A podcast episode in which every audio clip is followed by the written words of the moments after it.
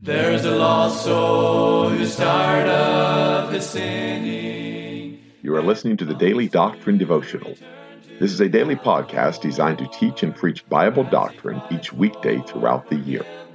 This is Evangelist Tim McVeigh asking you to please let others know about this podcast so that they can subscribe or tune in each weekday. At the end of the podcast, we will provide you with subscription information as well as contact information for our ministry.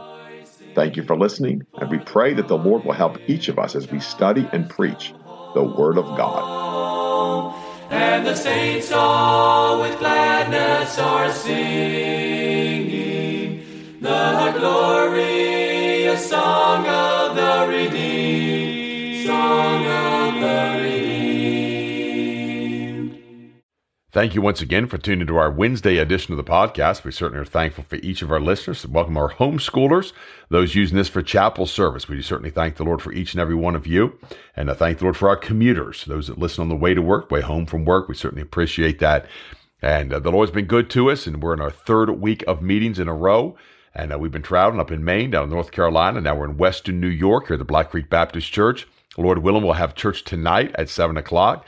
And then in the morning again at 10 o'clock, tomorrow night at 7 o'clock, Friday night at 7 o'clock.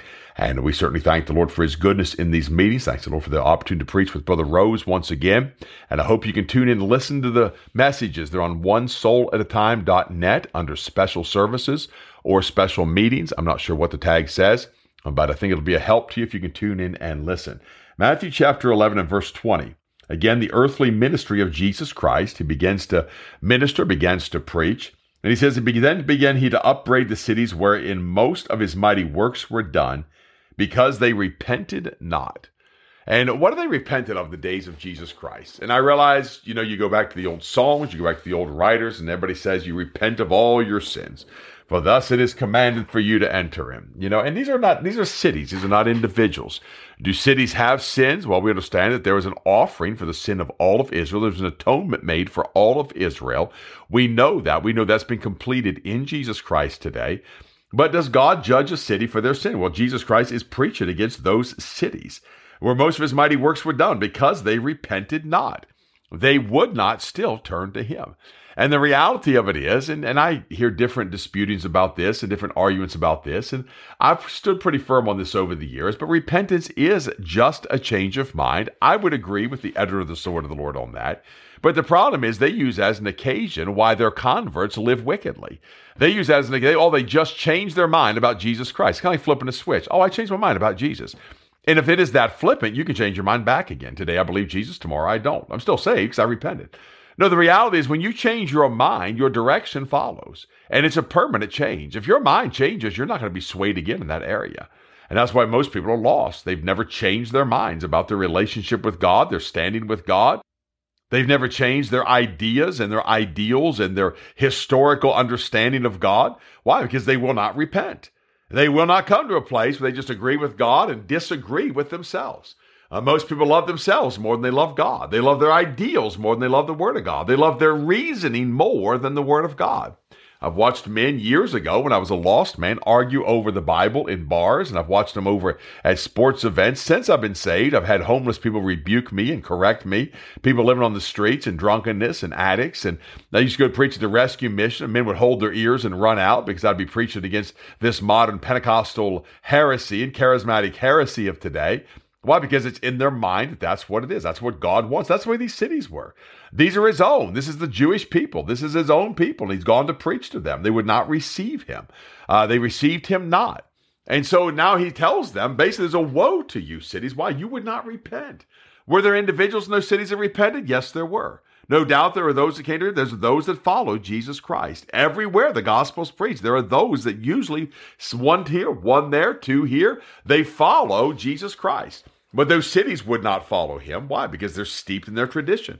They're steeped in their ideals. And when John was the forerunner of Christ, they listened to John but would not take heed. When Jesus Christ began his earthly ministry, again, they would not take heed. And so he calls them, he calls them to repentance, and he gives a woe unto them because they repented not. And he says, Woe unto thee, Chorazin! Woe unto thee, Bethsaida! For if the mighty works which were done in you had been done in Tyre and Sidon, they would have repented long ago in sackcloth and ashes. And that's Jesus Christ is saying it. That is God Himself saying that to them. If they had seen these works, they would have repented in sackcloth and ashes, but not you. Even Nineveh repented in sackcloth and ashes. Why? At the preaching of Jonah. He preached Jesus Christ to them. He preached the impending judgment upon that city. You say he preached Jesus Christ. Read Jonah chapter 2. That is no doubt prophecy of Jesus Christ. And I realize it's in the whale's belly, but when did he come out preaching? He came out preaching the things he had seen and heard. That's what prophets did. He says, Woe unto thee. There's a woe. They're going to be destroyed because they would not repent. He tells them the cities you look down on, the cities that you think so lowly of, they, they would have come to repentance had they seen the works done, but I didn't go to them. I came to my own, and they would not receive me. He says, But I say unto you, it shall be more tolerable for Tyre and Sidon at the day of judgment than for you. They had Jesus Christ's earthly ministry. They had Jesus Christ himself in front of them. It wasn't just a matter of faith, they had sight and faith. And they could see him. They could have believed based on what they saw. They saw the miracles. They saw the blind healed. They saw the lepers healed. They saw Jesus Christ spit on the clay and touch a blind man's eyes. They saw the dead raised again. They saw the miracles of God. But would they repent? No, they would not. They said, well, certainly we need to look at this again. Certainly, you know, this kind of goes against our core values. This certainly goes against the teachings of the of the synagogue, and therefore we can't accept this man. He says, And thou, Capernaum, again, more judgment, which are exalted unto heaven, shall be brought down to hell. Uh, where's he at? He's in Capernaum. He's his own. He's preaching to his own people, the people he knew, the people he was raised with, the people that saw him in that carpenter shop, the people that saw him as that young boy. And now he's preaching to them and he's telling them, You've been exalted unto heaven, but guess what? You're going to be brought down to hell. And that's the way a lot of religion is. A lot of churches are. They've exalted up to heaven, but they're going to be brought down to hell. Many shall say to me in that day, what, who are those many? They're religious people. People raised with the King James Bible. People, people raised in a Baptist church many times. People raised in a Bible believing, fundamental, King James only Baptist church. And yet they'll be brought down to hell because they would not believe by the very works they saw of Jesus Christ. And I realize a lot of folks have seen false works and lying works, and you see somebody that's been saved and life never changes. Everybody touts them as salvation. You look at that work, yet you're obligated to obey the word of God. You may say, well, you know, I don't see a salvation like you preach. I don't see a salvation like what you talk about. All I see is people that are saved that live just as wicked as I do. And I remember a man said he got saved back in the 1980s. And he said when he was there at the altar, when he came off the altar, the first deacon that greeted him was a guy that went to his daddy's bar and drank. It doesn't negate whether that man need to repent or not. Just because that man was a drunkard in his daddy's bar doesn't mean that he didn't have a need. Yet there's a lot of young people dying and going to hell because they see the, all the offense, they see all the those against the gospel, they see all those that have gone against truth. They see religious people that are damning their own souls and damning their own families, and they think they're hypocrites, and therefore they want nothing to do with church because of all the hypocrites that go there. But they go down to Walmart and they go down to Tractor Supply and they go down to 7 Eleven with all the hypocrites and think nothing of it, but they won't go to church. They're going to be brought down to hell. For the mighty works which have been done in thee had been done in Sodom, it would have remained unto this day. Capernaum, if they, he's, this is God speaking. He said, if they had have seen the works, Capernaum, that you have seen already, Sodom would be with us unto this day. The Sodomites would have repented. The wicked would have repented. The godless would have repented. Men destroyed their own lust would have repented. It's better for you, but Capernaum, but you will not repent. Why will you not repent? Because you don't believe the words that Jesus Christ spake. But I say unto you that it should be more tolerable for the land of Sodom in the day of judgment than for thee. America is often called the land of Sodom today. Men preach the land of Sodom, but I guess the reality is my thinking that maybe we should start preaching on the land of Capernaum because we've had the truth. We've seen the miracles of God. We've seen great revivals. We've seen the great awakening, the second great awakening. We've seen revivals of God. We've seen stirrings of God. We've seen God sweep through the South. We've seen God sweep through the Mideast. We've seen God sweep through the North Atlantic. We've seen God sweep out in the Western states. We've seen periods of revival, times of revival, stirrings of God, movements of God. We've seen all the mighty works that God has done. We've seen souls saved. We've seen lives changed. It's going to be better for the city of Sodom than it would be for the city of Capernaum because they've seen these marvelous things, yet they would not repent. It's going to be more tolerable for Sodom. They're not going to have as great a judgment as Capernaum's going to have because they not only had the word of God, they saw the works of God, yet they would not repent. In verse 25, a new paragraph, he says, At that time, Jesus answered and said, I thank thee, O Father, Lord of heaven and earth, because thou hast hid these things from the wise and prudent and hast revealed them unto babes. So he has those following him that are babes. They have those following. They just by faith, they simply believe. They just believe the words of Jesus Christ. And that's where the ministry is today. It hasn't changed. That's never changed in all these years. It's hid from the wise and the prudent. There's men that scour the volumes of the books. There's men that scour volumes of books and writings, and they're searching for indispensable truths and they're searching for nuggets of gold, yet they don't believe the word of God. And that's fool's gold. And you got all the books and all the commentaries, and you dig up nuggets and you find all these little things that nobody else is teaching. And if it's outside the word of God, it's fool's gold. It's chalcopyrite. It looks like gold, smells like gold, touches like gold. But you know what you got to do to find out if it's gold? You just got to take it to an expert. And the expert will say, nope, that's fool's gold. Doesn't take him half a second to sniff it out. You know, that's the way it is with the Word of God. Folks come with these nuggets of gold they find in books and they find in Puritan writings and they find in, in holiness writings and they come and say, man, look at this great truth. Look at this great, this great thing I found. And oh, it's a wonderful, and an expert, by the way, who's an expert? Those that believe God. They're an expert. Amen. You're an expert. Why? Because you have discernment from the word of God, discernment in the spirit of God, and the Holy Ghost bears witness in your heart that Jesus Christ indeed is Lord. And they bring that false doctrine. They bring those errors. They bring that folly. And they say, hey, is this real gold? And to an expert, it doesn't take you much at all. I see just look at it, go, nope, that's not real gold. Word of God speaks that in matter of a trumpet. That trumpet give an uncertain sound. Who shall know the call to battle? When you're out in the battlefield, you need to hear a trumpet for you and that your unit and your group. And you're going to charge when you hear that trumpet for you. But you hear the uncertain sound, you don't go to the battle. Why? Because the Word of God is the only thing that's going to matter. The Word of God is the only benchmark. And therefore, these things are hidden from the wise and the prudent. But who they've been revealed to? They've been revealed, he said, unto babes. Even so, Father, for so it seemed good in thy sight. The Lord was, it was good for him to do this. Jesus Christ is praying, of course, here. All things are delivered unto me of the Father, and no man knoweth the Son but the Father. Neither knoweth any man the Father save the Son, and he to whomsoever the Son will reveal him. And so, who's going to know the Father? The Son, and to those whom the Son revealeth him.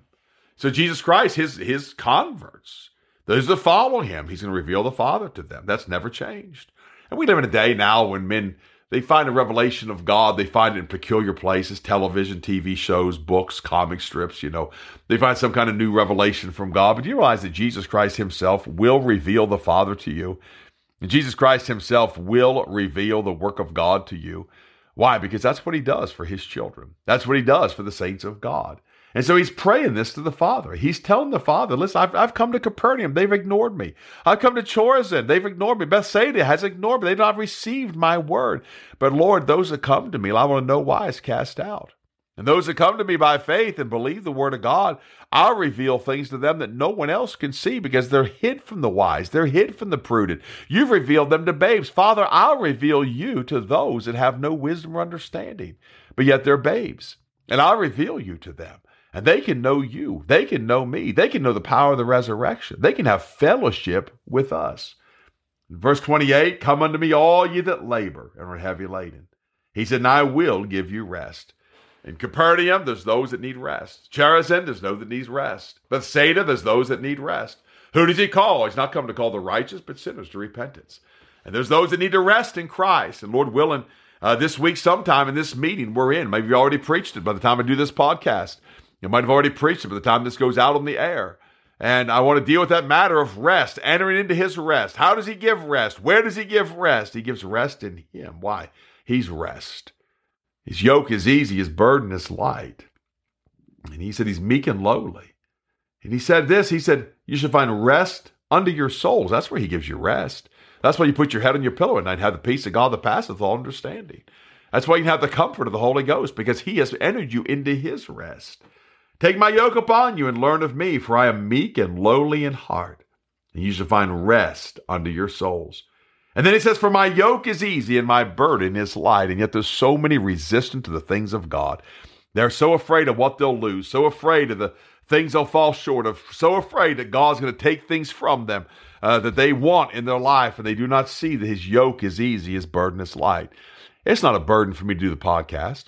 There's times it's difficult, it's not a burden. It's never weighed me down where I sat there and all wrung my hands. Oh my goodness, I can't believe I do a podcast. Oh, this is such a thing. I'm so busy. Oh, I got so much going on. No, there's times I have to do it late at night. Times I have to do it early in the morning. Times I have to run down quickly like I did today and just do it all of a sudden because I almost forgot about it because that's just me and my life.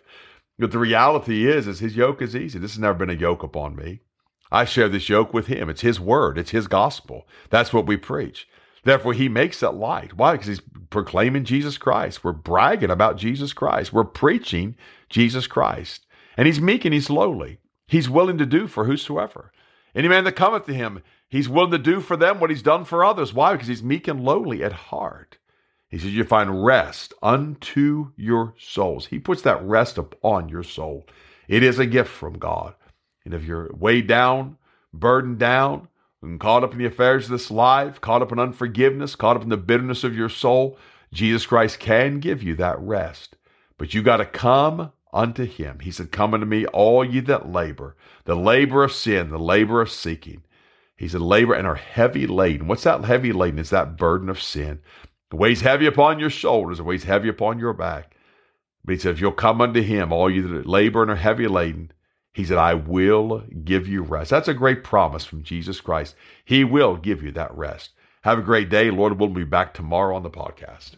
There's a lost soul who's tired of his sinning, and he longs to return to the Lord as he cries for forgiveness and mercy.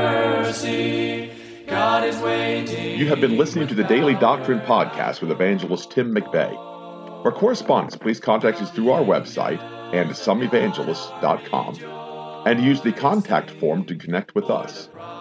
You may also subscribe to the podcast through our website or search for Daily Doctrine Evangelist Tim McVeigh on iTunes, Google Podcasts, Spotify, Audible, or Amazon. To write to us, please use our church address, which is Manasseh Community Baptist Church, 70 Back Hollow Road, Blain, Pennsylvania 17006.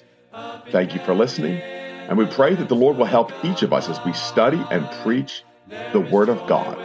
Don't forget to subscribe and tune in tomorrow. And remember to look up, for your redemption draweth nigh.